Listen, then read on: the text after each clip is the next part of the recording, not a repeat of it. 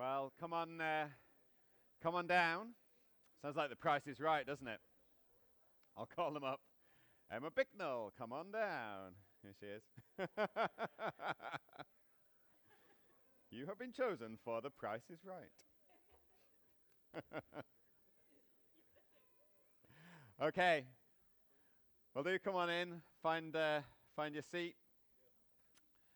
Good to gather together as uh, as Christ Central. We've got a number of people this this morning who are actually in different places all around the country. Really, um, Gary Gallant has been out in Vancouver for the uh, last week and a, and a bit. He's been there the last two Sundays. He'll be back uh, this week and uh, he's serving the church out there in Vancouver that we're partners with. Um, and the Charlottetown Church in PEI, they are having their church weekend this weekend. And uh, so Joe and Angela Crummy and their family have gone to serve them there. And they've taken uh, a number of others from us as well to just go along. So Trevor Parker's gone, Chelsea Burke's gone, Gina and Byron Crisp have gone, uh, maybe others as well, I can't remember.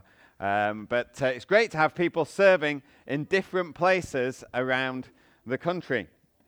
Um, so that's where they are. And we are here, and uh, we are. My name's Mark. I'm one of the leaders here. If you don't know me uh, from previous to today, and I'm, uh, as Brent said, I'm preaching into a series right now on who we are as a church, and we're calling it "This Is Us," and examining who we are as a church and what God has called us to.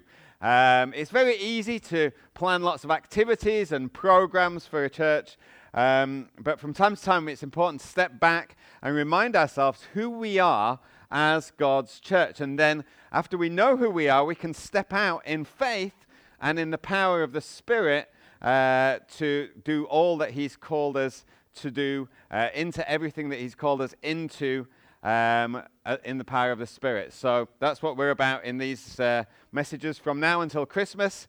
Uh, this month, myself and Brent are alternating messages. Brent is uh, still speaking on Second Corinthians. When we hit October, we'll really get a good run of these, uh, of these series as well. So, there's a lot of content in these messages. Um, for some people, it might be new to many. So, as Brent said, if you want to dig deeper into some of these things, if it's fairly new to you, or if you just want more, please do sign up for that foundations course that Gary is running. He is going to be basing it on these messages primarily, and it'll just be an opportunity to ask a lot more questions and to explore it all. Gary is great at just opening this up as well. So, I do encourage you. Uh, to sign up for that on the welcome table, especially if you're not part of a life group already or even if you're in a life group, maybe uh, step out of your life group for a few weeks and, and join that until Christmas. So, we saw last time I preached that it's uh, to be involved in God's purposes is all about building a city with foundations. That's what we looked at. Building a city with foundations rather than building something for our glory or for our ministry. And Ephesians 2:20, uh, and this is the uh, this is the verse that I'm going to put up, or I'm going to try and put up, or maybe the team at the back are going to put up. now, I don't know who that was. Was that me or was that you? Bit of both. Um, Ephesians 2 speaks about um, the foundations that we built on, build on being apostolic foundations and prophetic foundations, uh, built on the foundations of the apostles and the prophets, with Christ Jesus himself as the cornerstone. So we looked at what it means to be built on apostolic and prophetic foundations. If you didn't hear that message, you can catch up on it on our website or a podcast if you weren't here. So uh, today I want to continue to look at what it's being built on those foundations. And uh, most of the scriptures that I'm referencing will be on the screen because we really want to show that we're building uh, according to scripture. Um, but this is our key passage that we're going to start off with in Ephesians chapter 2. And uh, we're going to read through verse 19 through to 22 and, uh, and just look at some more of what is said here. So, Ephesians chapter 2, verse 19 says, Consequently, uh, Paul's been talking about how uh, what Jesus has done, and he's talked about how he's removed the dividing wall between us of hostility between us and God and between us and each other and how he's made us one new uh, man in Christ, or one new humanity, humanity out of the two. Uh, and then he says, Consequently, you are no longer foreigners and strangers, but fellow citizens with God's people, and also members of his household, built on the foundation of the apostles and prophets, with Christ Jesus himself as the chief cornerstone. In him, the whole building is joined together and rises to become a holy temple in the Lord. And in, in him, you too are being built together to become a dwelling in which God lives by his Spirit. All right. So we see here Paul talking about the building built on the foundation of apostles and prophets. Christ Jesus is the chief cornerstone. The building is God's people rising, a dwelling in which God lives by his Spirit, by his Holy Spirit. And when Paul speaks about the temple about his people being a holy temple. Uh, he's referring to and he's making a contrast with the temple, uh, the first temple that the Jews had known. So let me just give you a little bit of a background to that. In, uh, you can read about it in First Chronicles and in 22.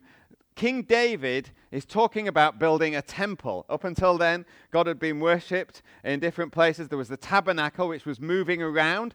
Uh, it was kind of a big tent moving around, God's presence there. But, but David uh, felt called, I'm going to build a temple. I'm going to build a building for God and, and for God's presence to be manifested in. And he said this was going to be a place of great magnificence, going to be a place of great splendor in the sight of all the nations. And he said, I'm going to make preparations for it. He actually wanted to build it himself. And God said, No, I want your son Solomon to be the one who built it. But David said, We're going to make preparations. We're going to start to prepare. And so they started collecting materials for the temple. And, uh, and David put in place people who were going to serve in the temple and they could prepare for when the temple was being built. And he spent uh, the rest of his life making those preparations uh, for the temple that Solomon was then to build. And the temple, when it was built, was magnificent. Nations came to marvel at it. The Queen of Sheba came to look at the amazing temple that God had that had been built for God and his presence. Worship teams were prepared and gathered the worship teams practiced for a whole generation to serve. Can you imagine worship teams practicing for years and years and years to play and worship God in the temple? And uh, the day came when the temple was completed, the Ark of the Covenant was brought into the temple, and the worship band started up. We read about it in Second Chronicles and verse 5. And they began to praise the Lord, and they sang, He is good, His love endures forever. And as they began to sing and as they began to worship the Lord, the glory of the Lord filled the temple. And it says nobody could perform their duties or anything they'd been practicing because of the sheer awesome presence of God which had come into the temple uh, when they began to worship him. All those years of practice, all those years of worship practice, they start to worship, they get one line out He is good, His love endures forever. God's presence comes, and they fall on their knees and they can't worship anymore. Like, it's, it's like, wow. It's pretty incredible. But that's what happened. The glory of the Lord filled the temple. It was truly awesome. But there was better yet to come. Throughout the Bible, we see in the New Testament there's a principle at work which is kind of sometimes being described as a how much more principle. This was the case before, but now when Jesus has come, how much more how much more, and we'll come back to this time and time again uh, in these messages, how much better, how much more is God doing through his new covenant people, through the church, than what went before in the old covenant and that we read about in the Old Testament. So, God's new temple that he's talking about, which is his church, his people, God's new, tes- new uh, temple is going to be far greater even than Solomon's temple. And how magnificent was that? And how amazing was the glory of God at that point? the first temple, Solomon's temple, was actually destroyed. It was thrown down by the Assyrians and the Babylonians, and a new temple was built in Jerusalem. We read about it in the books of Ezra and Nehemiah, some of the prophets as well. And, uh, and really, that, uh, but, but it says that the people who'd seen the first temple, while everyone else was celebrating, they were weeping because they said, Oh, this is nothing in comparison to that first temple.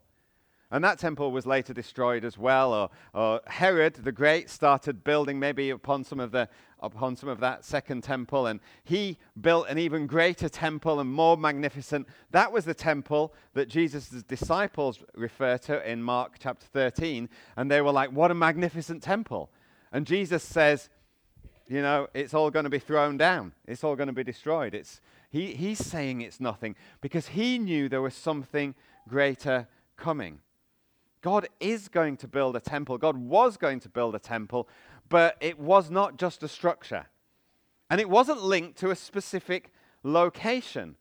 That's what Jesus says to the woman at the well. I think, Dave, you're going to have to move this on for us. Um, Jesus at the woman and uh, t- talked to the woman at the well, and they got into a discussion about where to worship. Or some people say Jerusalem, some people say on this mountain. And Jesus said, "A time is coming and has now come when true worshippers will worship the Father in spirit and truth, for they're the kind of worshippers the Father seeks. God is spirit, and His worshippers must worship in spirit and truth." So Jesus said it's not going to matter. This whole discussion about where you're worshipping is it in the temple? Is it in Jerusalem? Is it at this mountain? He said, no, no, no, no. That's not, it's not going to be tied to a specific location. A time's coming, and now, because I'm here, is, is begun to come about where true worshippers are going to worship in spirit and in truth. And that's what Ephesians 2 is talking about when Paul is talking about us being a temple of the Spirit and being built in together with Christ Jesus as the cornerstone on the foundations of apostles and prophets. But God is building something where His Spirit is going to be flowing freely, a temple of God's Spirit. Jesus was talking about a time when God was going to give His Spirit to ordinary people to men and women, boys and girls, ordinary people. Up until that point in the Old Testament, God's Spirit had been given, but just to a few people. And we see the Spirit of the Lord coming on an individual or an individual there or someone here, one time or another. But now, God's pouring out His Spirit upon all people. And God's glory would spread from a specific location in Jerusalem to the nations through His church his people. Habakkuk had prophesied about it in Habakkuk chapter 2 and 14. He says, For the earth will be filled with the knowledge of the glory of the Lord as the waters cover the sea. The whole earth is going to be filled with the knowledge of the glory of the Lord as the waters covered the sea. And then it happened. Then it happened at Pentecost. We see God's Spirit poured out.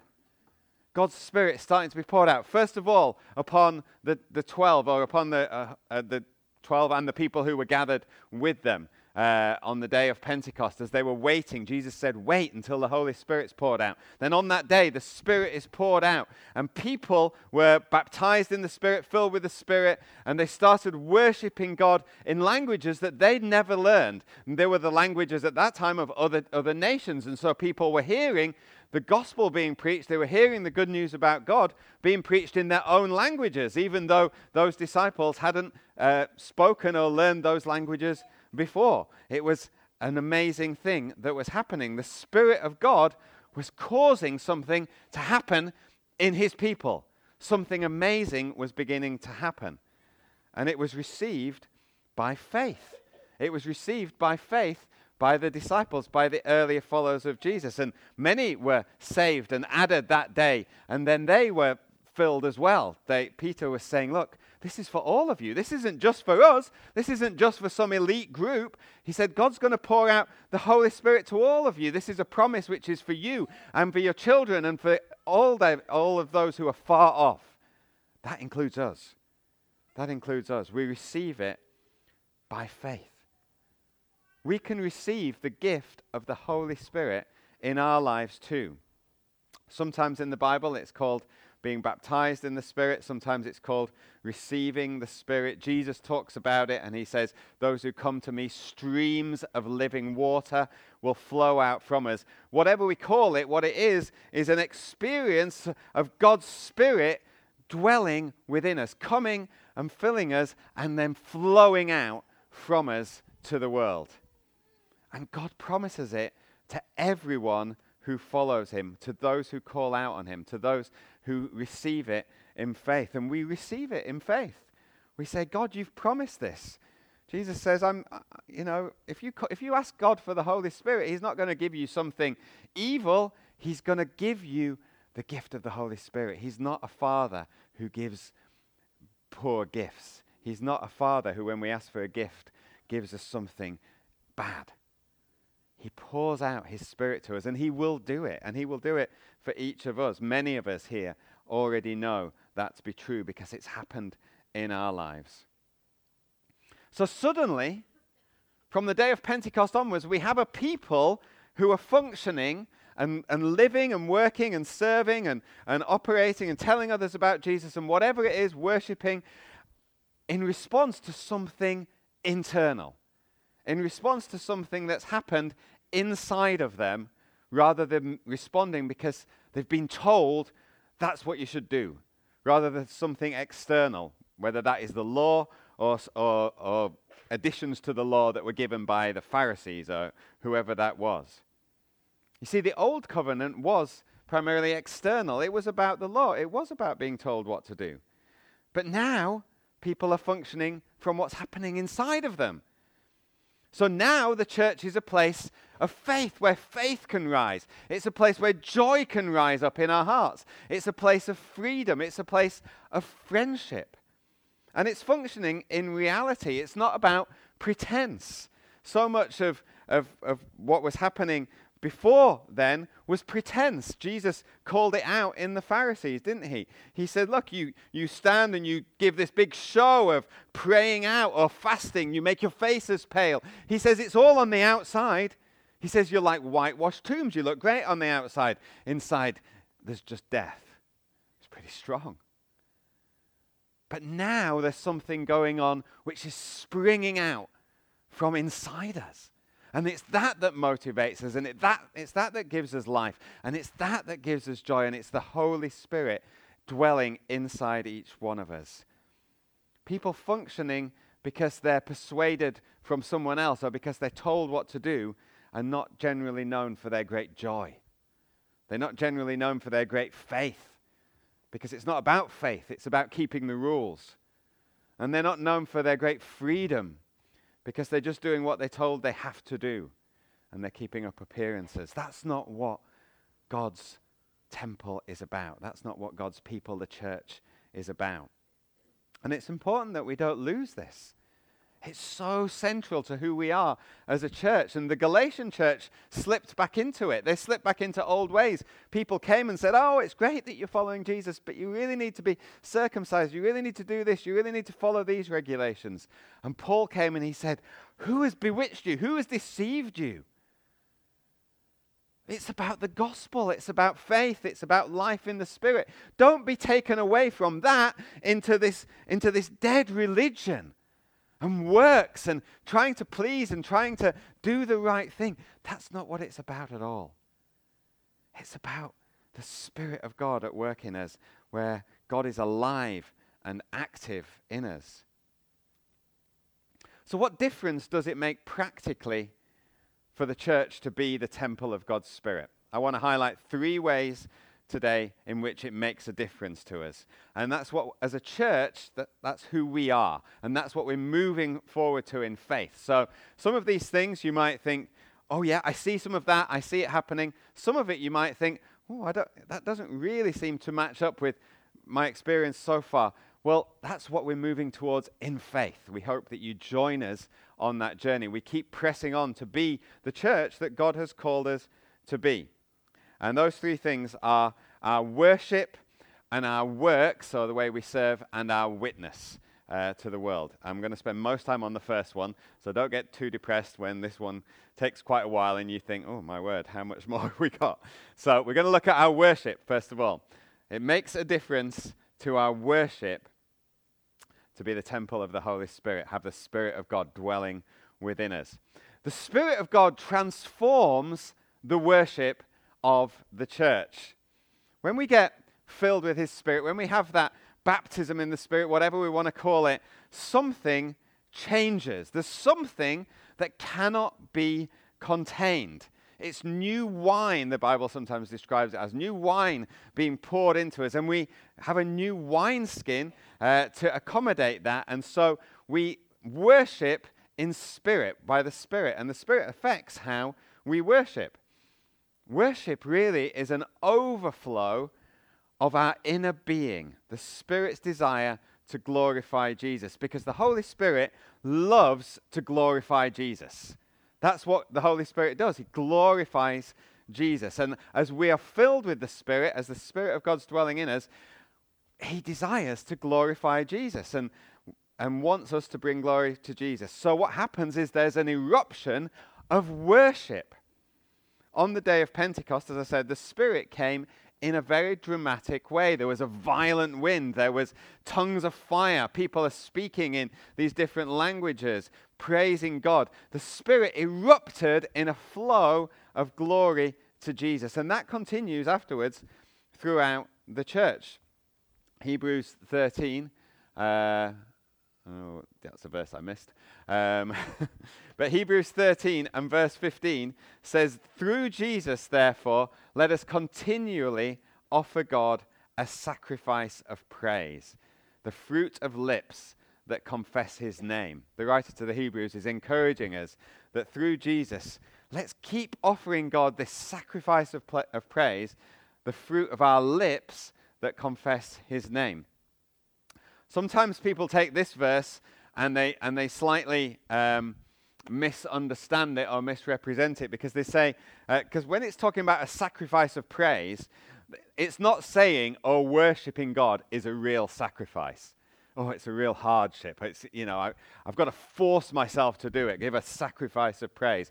You know, okay, I suppose I won't stay in bed this morning. I won't go downtown to have brunch at Isaac's Way. I guess I'll sacrifice that. I'll go to the church meeting and I'll worship God. That's not what it's talking about. It's not talking about a sacrifice in, in that way. It's not even saying that things are very difficult in our lives, and so sometimes we're struggling with things and we think, but I'm going to praise God anyway. It's not even talking about that. What it's contrasting is the Old Testament where there were sacrifices being brought, which really were being brought by the priest on, on the people's behalf, um, and were presented to God in the hope that God would find them pleasing. They had to bring uh, animals without blemish, and they were brought by the priest in the hope that they would be found pleasing to God. And the writer's pointing out, well, we don't have to do that anymore. Because of Jesus' death on the cross, because he was the perfect sacrifice for us, because he was the one who died in our place, and he took on our sin, and it was all dealt with on the cross, we don't have to bring sacrifices any longer.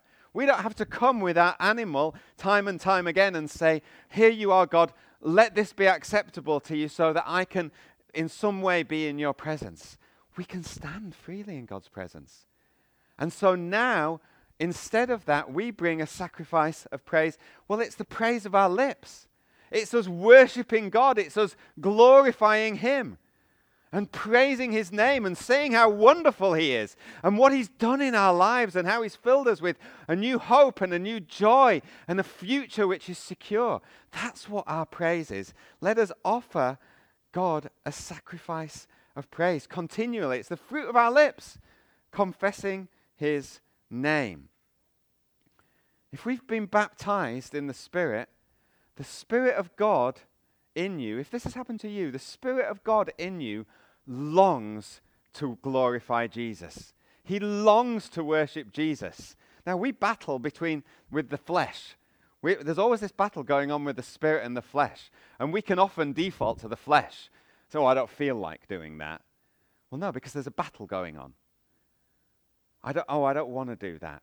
But let me tell you, if you are filled with the Holy Spirit, the Spirit of God in you always wants to worship Jesus. Always.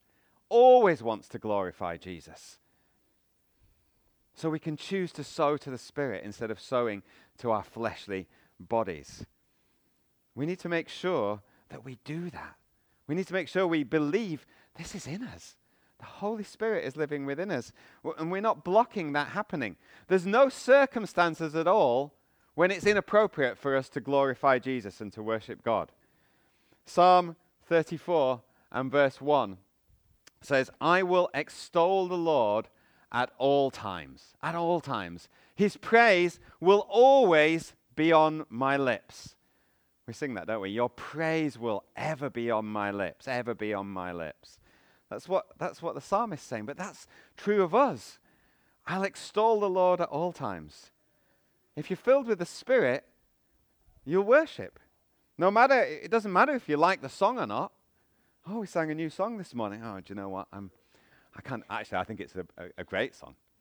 But, but we can see, we can have a new song and we can just go, oh, I am not sure about that song. Hey, worship God anyway. If you don't want to sing the words of that song, just worship something else. But it, worship with something else, not worship. There's a big difference there. I'm glad you were listening. Just worship God anyway. It doesn't matter. It doesn't even if you're sick, you can still worship God. Even if you're in real distress in your life, we can still worship God. I've been, it's so encouraging. I've seen people who have been uh, with terminal cancer, and they have been, uh, and, and, and I knew they've only had weeks to live, and they've been worshiping God, and tears flowing from their eyes because the Spirit of God is alive with them. And they know that yes, there's pain, and yes, there's hardship, and yes, there's agony, and all sorts of that, and that's very real, but also very real to them is the God, Spirit of God living within them. And as we worship God, it doesn't need to be quiet either. In fact, the Bible encourages us for it not to be quiet. In Isaiah chapter 12 and verse 5 to 6, uh, Isaiah, the prophet Isaiah says, Sing to the Lord, for he has done glorious things. Let this be known to all the world. Shout aloud and sing for joy, people of Zion, for great is the Holy One among you. Shout for joy. Well, well, why do we shout? Why does God want us to shout? Surely He can hear us anyway. Surely we can worship God uh, just very quietly. And I suppose, well, yes, we can. Well, why? But okay, well, shall we just shout inwardly then? We I'm shouting inwardly. No, there's something about shouting and raising our voice. It releases something. It releases something in us. It, it, uh, it stirs the spirit in us. It, uh, as we shout and as we glorify God, and as we sing loudly. Sometimes we can, we can sing and we can sing kind of quietly. And, and sometimes we can think, oh, that song, it's a, little, it's a little high. I can't quite get to it. Well, you can sometimes hit the notes. If you really sing really loud, you can get those high notes. So sing and shout and make joyful noise to the Lord. When we're at a sports game and support our team, then, then we can shout. We shout for them. I've, I've seen people in church meetings who are often very quiet in church meetings, and then I go to a sports game with them and they're shouting at the top of their voice at their team. Let's shout to God. As we do it, we're not only praising God, actually, we're encouraging each other. And that's a big part of worship, too, to encourage each other as we worship. Ephesians 5 and verse 18 through to 20 says this Instead, be filled with the Spirit, speaking to one another. So, worship isn't just about speaking to God, there's a corporate element to it, there's a one another to it. Speaking to one another with psalms and hymns and songs from the Spirit. Sing and make music to your, from your heart to the Lord, always giving thanks to God the Father for everything in the name of our Lord Jesus Christ. We're encouraged to sing Singing is such a key way to worship God. It's the way that God chooses primarily for us to worship Him. We don't have to have a good singing voice. It doesn't say it has to be a, a, a beautiful noise to everyone else. It's a beautiful noise to the Lord. Sing with whatever voice God's given you and make music to Him. It's a joyful noise to God, reflecting a heart that loves God. And you know, as we worship God, as well as we come together corporately and worship God, God gives us gifts. God doesn't only give us the gift of the Spirit, He gives us other gifts that we use to encourage each other and to worship Him. And we've seen some of those this morning. Um, 1 Corinthians and chapter 14 and verse 26 says, what sh- Paul says, What shall we say, brothers and sisters? When you come together, each of you has a hymn or a word of instruction, a revelation, a tongue, that's a, a, speaking in a language that you've not learned, or an interpretation. And he says everything must be done so that the church may be built up. What's Paul saying? He's saying that as we come together, we've all got something to contribute.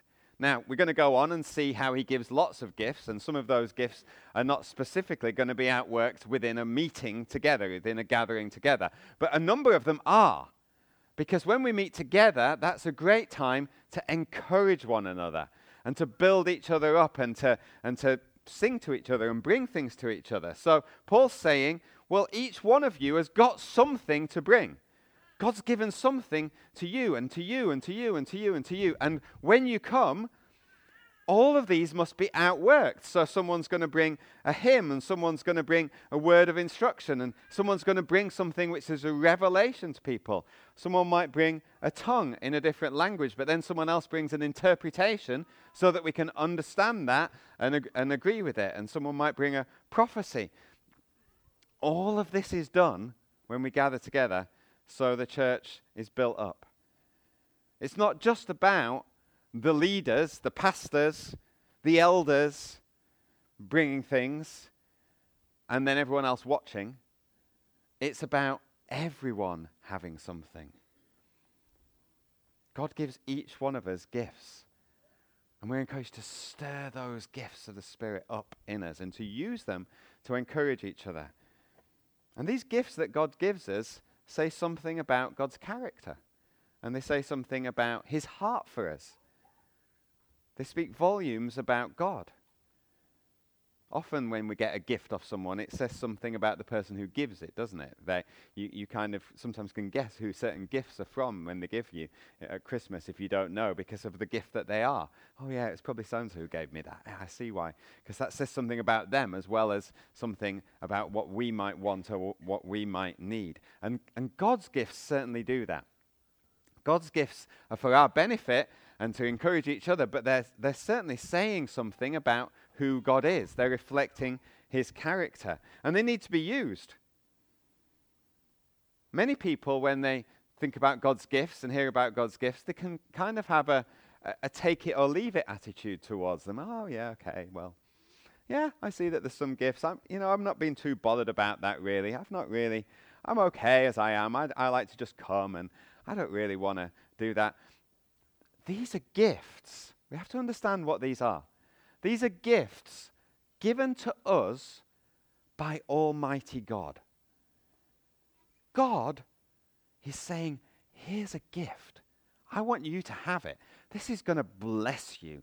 This is going to benefit you, and it's going to bless others around you in the church. And that's what I want to give you. And it's specifically going to be you who I'm choosing because it's you who's going to bring that in such an amazing way.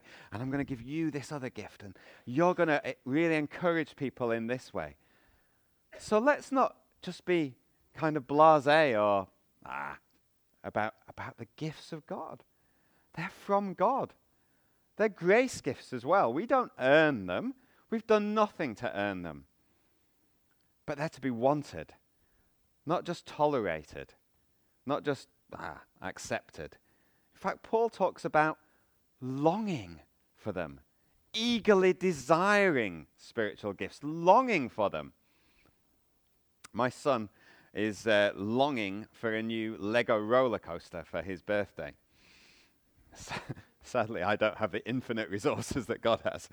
Um, but he's eagerly desiring it. he's, he's asking us, lots about it. You know, there's, there's an eagerness there. He's like, this would be a great gift. This would be a great gift, Dad. And I think, yeah, it, it, I'm sure it would. But it, he's got something in that he's desiring something. But do we have that with God? You know, for each one of us, do we, do we eagerly desire the gifts that God gives us? Let's uh, look, look what he says in, in, at the start of this chapter. Follow the way of love and eagerly desire gifts of the Spirit, especially prophecy. And then he goes on. We'll leave this verse up for a while because we'll, we'll look at some of these gifts. But we need to eagerly desire the gifts that God is giving us. Are you eagerly desiring the gifts of the Spirit? Are you wanting to use them to encourage and build up others in the church? Paul says it must be done. It must be done. We actively pursue them because they bring glory to God, they encourage and strengthen each other, they display something about God's character. Here's one or two of them, and that Paul refers to here, and we're going to move on and look at some others when we look at, uh, at how we serve. Tongues and interpretation. This gift uh, is um, slightly different to the others in that the gift of tongues or languages, spiritual languages, is primarily a gift which edifies and builds up ourselves and the individual ourselves in our relationship with God. And so Paul does bring some instruction about how it should be used in a corporate gathering, in a church meeting. The Corinthian church had kind of gone overboard with it, and they were just speaking in tongues and in different languages the whole time. And Paul said, Do you know what? No one's really understanding what's going on. There's no interpretation going on here. It's just all these different languages. People are walking in and they're thinking you're crazy. So he says, So I'm not I'm not saying don't do that. It still is a gift to build up the church. He says don't forbid it, but he brings some direction because the gift of tongues primarily is a gift that builds us up ourselves. Paul says, I thank God I speak in tongues more than any of you. So he must use it a lot to strengthen himself in God, to build himself up in his relationship with God. So it's used as we pray to God. But Paul says there is that place in a corporate gathering. Don't forbid it here we should use it. So he says, this is what he says Anyone who speaks in a tongue does not speak to people, but to God. So that tells us something. When someone speaks in a tongue, now that's what Nancy brought this. morning. Where's she gone? There. Sorry. Uh, that's what Nancy brought this morning. My eyesight's not what it used to be. Um, that's what Nancy brought this morning. She brought a language, and uh, and and she and she brought a, a prayer to God that wasn't a language that she'd learned herself, and it was to God. So anyone who speaks in a tongue doesn't speak to people, but speaks to God. So it's like a prayer to God. The direction is Godward. And then, and then Paul, in a, another part of that, talks about if there is a tongue, then the person who brings it should interpret themselves, or someone else should bring an interpretation. And that interpretation, so that we can all understand what it is, and we can all we can all say, oh, yes, we, we agree, God, is also tends to be Godward because the tongue is speaking to God, so the interpretation of it will also tend to be speaking to God. There'll often be some sort of sense of revelation in that as well. Um, but, uh, but that's what it is. Now, it's an interpretation, it's not a translation. So we're not looking for a, definite translation. That's why it's one of those gifts that can be, that can be a, a little difficult sometimes because we're, we're sensing, well, is that what God's saying? Is that, the, is that the, the sense of it? Well, it's okay. It doesn't have to be exact. It'll be getting hold of something. It's like the flavor of something. You're getting the flavor of what was being um, prepared. And sometimes, as, uh, as Hazel said, oh, just feel there's a little bit more to bring of that as well. Maybe someone else senses they've got something like when a meal is being prepared and, and someone uh, comes in. I, I, know one of our kids came in, yes, I think it was Josh again, came and said, Oh, I can smell, oh, I smell something really good. What is it? And, and you're like, Oh, well, I think it's tomatoes. And then, well, maybe it's, maybe it's the potatoes that are cooking in the oven, whatever it is. It's all part of it. And we can bring a sense of what God, um, what is being prayed to God. Um, there'll be that r- element of revelation to it, maybe a freshness of heaven. It draws people to worship even more. So, actually, when Nancy came back and she said, I feel there's something more, because that's what the Bible says. If, if you feel there's something more that you brought, come and bring it. So, she did that this morning. She did that in, in English.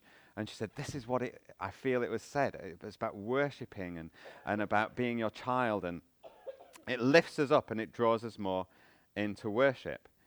And all these things operate by faith. All these things operate by faith. So we, we, we, we take a step of faith and we come and we say, okay, God, I feel this is what you're saying. We might not even have it all to start off with, but we believe in God. So these are gifts that we should ask God for. Now, sometimes uh, some, someone can bring a sense of the, of the prophetic, uh, uh, sorry, of, of the interpretation, and they can, they can say it in a kind of God to us way. And, and that's what Bronwyn did this morning. And there was nothing wrong with that. That's fine. It's, it's good. Um, but often we can maybe turn that around and, and say this is what God was doing because it's, it's, it's going Godward. Uh, and actually, I think there was something prophetic in what Bronwyn brought as well, uh, which I'm going to go on to, which is God speaking to us. So don't get confused by all these things. These are all things that we work out in faith, and we, and we try as leaders to try and help encourage and direct and explain things as they go. But this is all being done so that God can be glorified, so that we can be encouraged in worship and in what was being brought. So let's not be passive. Let's ask God for these gifts. Prophecy, that's uh, another gift that God wants us to, especially, uh, Paul says, especially seek after this gift. Um, so there, that's God speaking to us. The one who prophesies speaks uh, to people for their strengthening, encouraging, and comfort. That's what prophecy is. It strengthens us, encourages us, comforts us. You could say builds up, stirs up, cheers up. That's often how I remember it. Um, and that's what a prophecy should do. So it's not like an Old Testament prophet who often came and told people off and said, you know, you've really got to watch out because God's bringing his judgment. That's not what prophecy in the church is. So we, we, we're not really going to welcome someone who comes and says, uh, we're not going to welcome them to bring it. Someone who comes and says, I feel God saying, you know, you're all in sin and you need to repent, otherwise I'm going to destroy the church. All right? Now, God may challenge us on things, and we need to be open to what God's saying. But prophecy, in terms of a meeting, is to build us up, stir us up in acts of faith, and to cheer us up and to comfort us. Um, it's not an infallible word from heaven, so we're told to weigh it and to test it. So it's not like Scripture. Scripture, we don't judge the Scripture. We don't read a scriptural passage and say, well, I'm not really sure about that. Actually, Scripture is supposed to judge us and to judge our hearts. And we line up in, in accordance with what the Scripture is saying. And where there's a separation and there's a difference, we say, well, we, we're going to line up with God, however difficult this verse seems. We don't do that with prophecy. We test uh, prophecies, we do judge them in a way. And uh, we see whether it's biblical or not, and we, and we weigh it corporately, not just the leaders, actually, it's corporately. We weigh it. Um, and we do want to value them. First Thessalonians says, Do not quench the spirit. Do not treat prophecies with contempt, but test them all, hold on to what is good, and reject every kind of evil. So there'll be things because we're human, there'll be things that we bring that we feel God's saying, and uh, you know, usually we don't have to say, uh, "This is the word of God, the definitive word of God." We bring it and we weigh it and we and we test it and we say, you know that was really good? I'm not so sure about that." But we don't judge people because we're all encouraged to bring something together. We're not saying, "Oh, you got that wrong." No, no, no, no. We corporately just get in a sense, is God speaking to us? Is He encouraging us? Has He led us more in faith? And so we can we can do that. Hold on to what is good, reject every kind of evil. Paul encourages everyone to desire the gift of prophecy. Interestingly, some churches say, or everyone, if they're, if they're a Christian and they're filled with the Spirit, they should all speak in tongues. Paul doesn't say that. He doesn't say everyone should prophesy either, but he says everyone should desire to prophesy. Everyone should desire the gift of prophecy because the Spirit in God in, of God in us wants to encourage others. And so when we come together in faith, let's be open to what God's saying. It doesn't have to be corporately like this, it could be a few people together, a life group, just some friends together. What's God saying to encouraging, to encourage others? What, what do you feel God's saying? Stir up the Spirit of God within you. Don't put out the Spirit's fire. Take risks, knowing that there's no judgment. And the effects of all of these things have the, uh, have the sense that people say, God is here. It's amazing when you have meetings where you just think, wow, God's presence was really tangible this morning. That's what we want to press into, and we want to go deeper. And we want to get to the point where the worship leader and the meeting leader are really just trying to keep bringing order to things rather than to encourage things to happen. All right, that's the first thing. And as I said, that's the longest. We're not going to be as long with the other two. Secondly, Spirit of God also transforms the way in which the church works. Uh, it's not just about worship meetings, it's not just about experiences with God. We're also called to serve, and that is hard work often. And hard work flows from the inner prompting of the Spirit.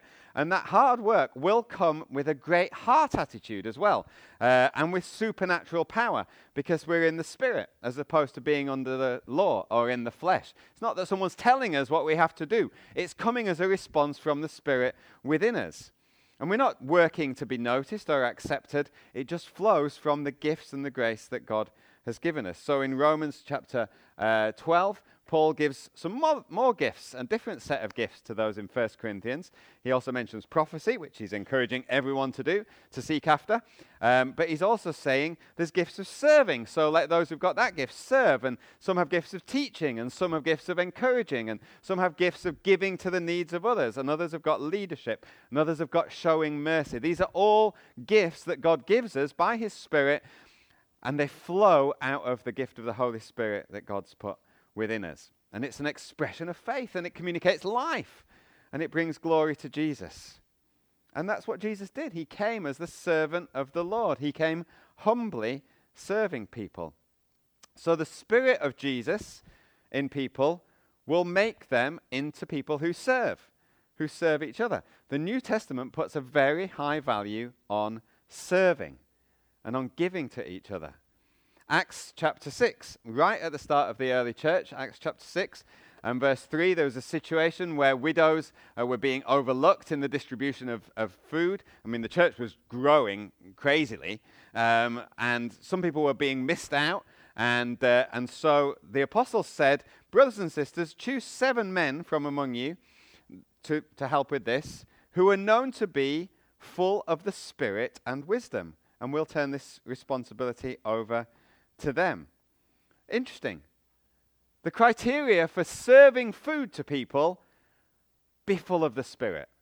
They didn't, it, was, it wasn't just like, oh, these people are full of the Spirit. They're prophesying in meetings. They're bringing tongues and interpretation. They're all going for it. You know, there's a few people sitting over there. They don't really seem to be that Spirit filled at all. Just give them the job of serving the food.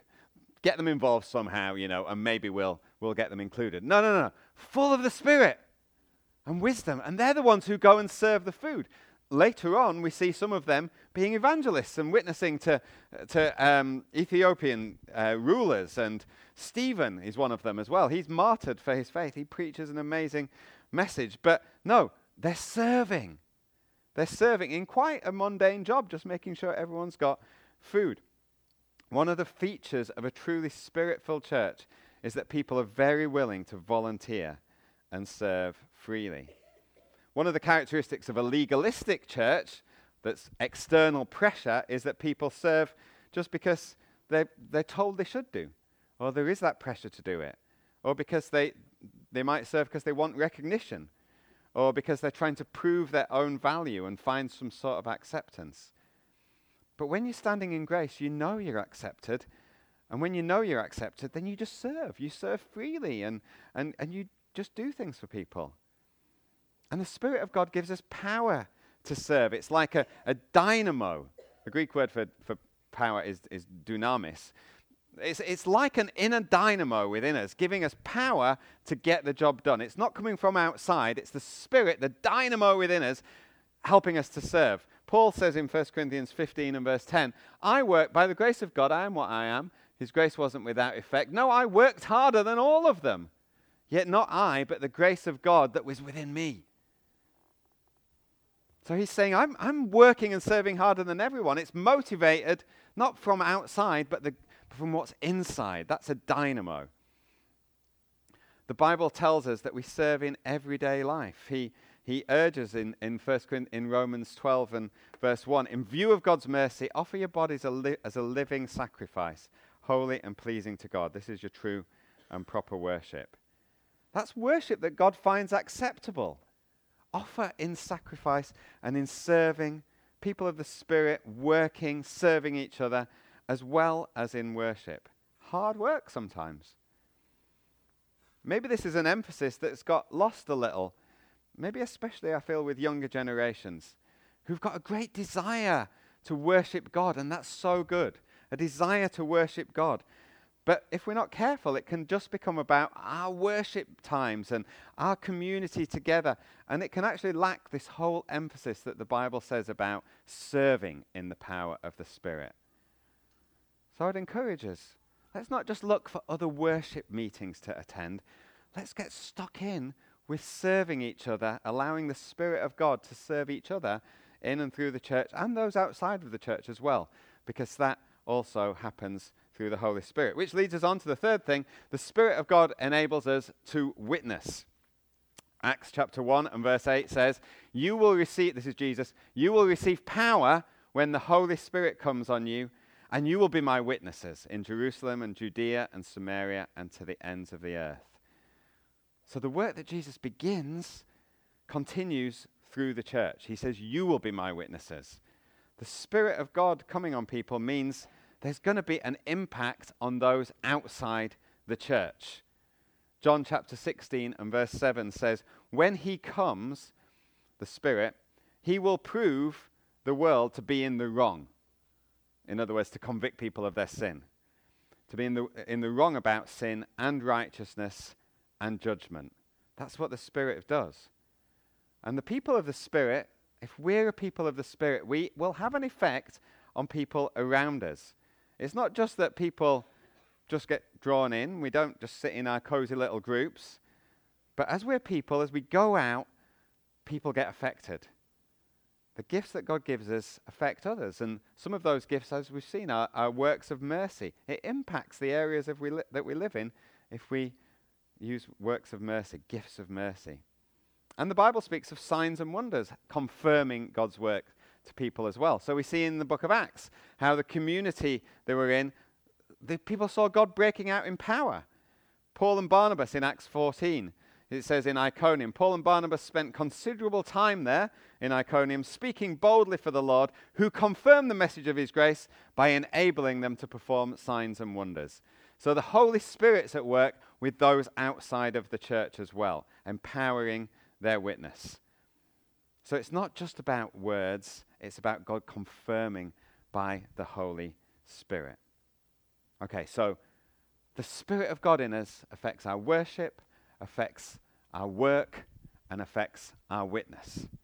This is all such a far cry from religion, from democracy, from pastoral foundations we were looking at last time.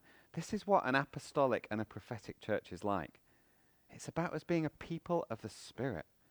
It's God's way to change the world. God wants us to be that kind of church where we're all filled with the Spirit, where we're all moving in that power, stirred by the Spirit, allowing the Spirit to do what He wants us to do, bringing glory to Jesus in a way that's beyond our natural ability.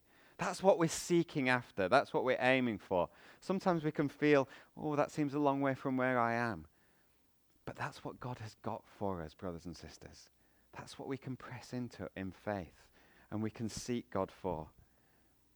Do you know what? We, we've got an enemy who wants to stop that happening. We've got an enemy who wants to stop the church being that sort of people. In Genesis and 26 and verse 18, it speaks of Isaac going to a place called Gerar. It says Isaac moved away from there and camped in the valley of Gerar where he settled. Now, Abraham, his father, had been there before, and he dug wells. He dug wells. And it says Isaac reopened the wells that had been dug in the time of his father Abraham, which the Philistines had stopped up after Abraham died. And he gave them the same names that his father had given them. So th- this is, I believe, a, a, a representation of what can happen with the Spirit. Abraham was a man of faith. Abraham was looking for and believing what God had said to him about blessing the nations. And he was a man who dug wells. And the Philistines came and they blocked the wells. The enemies came and they blocked the wells. Isaac's reopening the wells, and he's giving them the same name. Church, we have these wells of the Spirit within us. When we come to know God, we, we, we receive His Spirit in us. We receive His Spirit. And, the, and all that I've talked about today is what the Spirit longs to do. That's the desire of God in us, in the Spirit. But you know what? These wells need to be open to come out. And often they get blocked. Often the, the enemy comes and he keeps dumping earth, dumping garbage in them. Whatever it is distraction, sin, unbelief, despair, lies. And the flow stops. So sometimes we can gather as a church and, and, and, and people's heads are down. And we can sing, and it seems, well, there's, there's not a lot happening. We're seeing what it should be like in the Bible, but it doesn't really seem to be that way. Well, well what, what's wrong? Well, the Philistines have dumped some more earth in. Things are just getting blocked. But God sends Isaac to open the wells. God wants a church where the wells of the Spirit are, we- are reopened, where the Spirit of God is poured out, where worship is flowing, where spiritual gifts are at work, where we're working and serving with God's dynamo of activity, where we're witnessing and seeing people saved. There's no reason those things shouldn't be happening because it's what God wants and it's what God's put in us. And God's power is available for us as a church. We're being built together to become a dwelling where God lives by his Spirit. We can't be anything else. This is our calling. This is us. We need to want to have that earth removed and the Spirit of God to flow through us again. We want the church to be all that God's called us to be. Why don't we stand together? The worship band might just want to come up.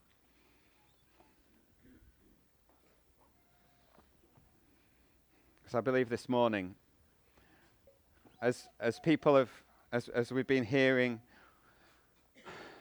what it means to be a people of the Spirit, I believe God's stirring faith in hearts of people this morning, those among us. I believe He's stirring faith. I believe He's giving us a fresh picture of what it is and who we're meant to be. I believe for some, there's been that, recogni- that recognition. Maybe we're not. Maybe we're not who we were. Maybe actually we knew something of that life. We knew something of that power. We knew something of that joy. And it's not there now. And maybe it's been stopped up. Maybe it is by sin. Maybe it is by just discouragement. Maybe it's by cynicism. But I believe God's wanting to reopen some of those wells this morning, all of those wells this morning, so we can be that people of the Spirit. Why don't you just start to play? We're just going to come before God. We're going to worship in a moment. I'm just going to ask God to come now by His Holy Spirit. Holy Spirit, we love you. We thank you, God. We don't want to despise you. We don't want to despise the gifts that you give us. We stand in awe and wonder at all that you've given us, at the life that you've given us, the forgiveness in Jesus Christ, the adoption as children into God's family. And then, Lord, you pour out, Father, you pour out gifts through your Spirit to us. You say they're good gifts. They're good gifts. Father God, stir them up again in us, Lord. Holy Spirit, will you deal with the garbage in our lives? Let us throw off everything that hinders, the sin that easily entangles. Let us run the race marked out for us, Lord. Holy Spirit, just come and gently deal with each one of us as we worship you this morning. Thank you for your presence amongst us. We long to be that church that you've called us to be. We don't want to, we don't want to embrace anything else. We don't want to embrace anything which is easier. We don't want to embrace anything which is for our glory and not your glory. We want to run and hold on to all that you have for us, Lord. So come, Holy Spirit, as we worship you right now. Let's just begin to worship God. And as we worship God, I just believe God's going to be moving and dealing with us by His Spirit. Let's be open to what God's doing. Let's not be fearful. He's not bringing anything that is scary. He's not bringing anything that is evil. Let's just respond as God meets with us and as we worship Him.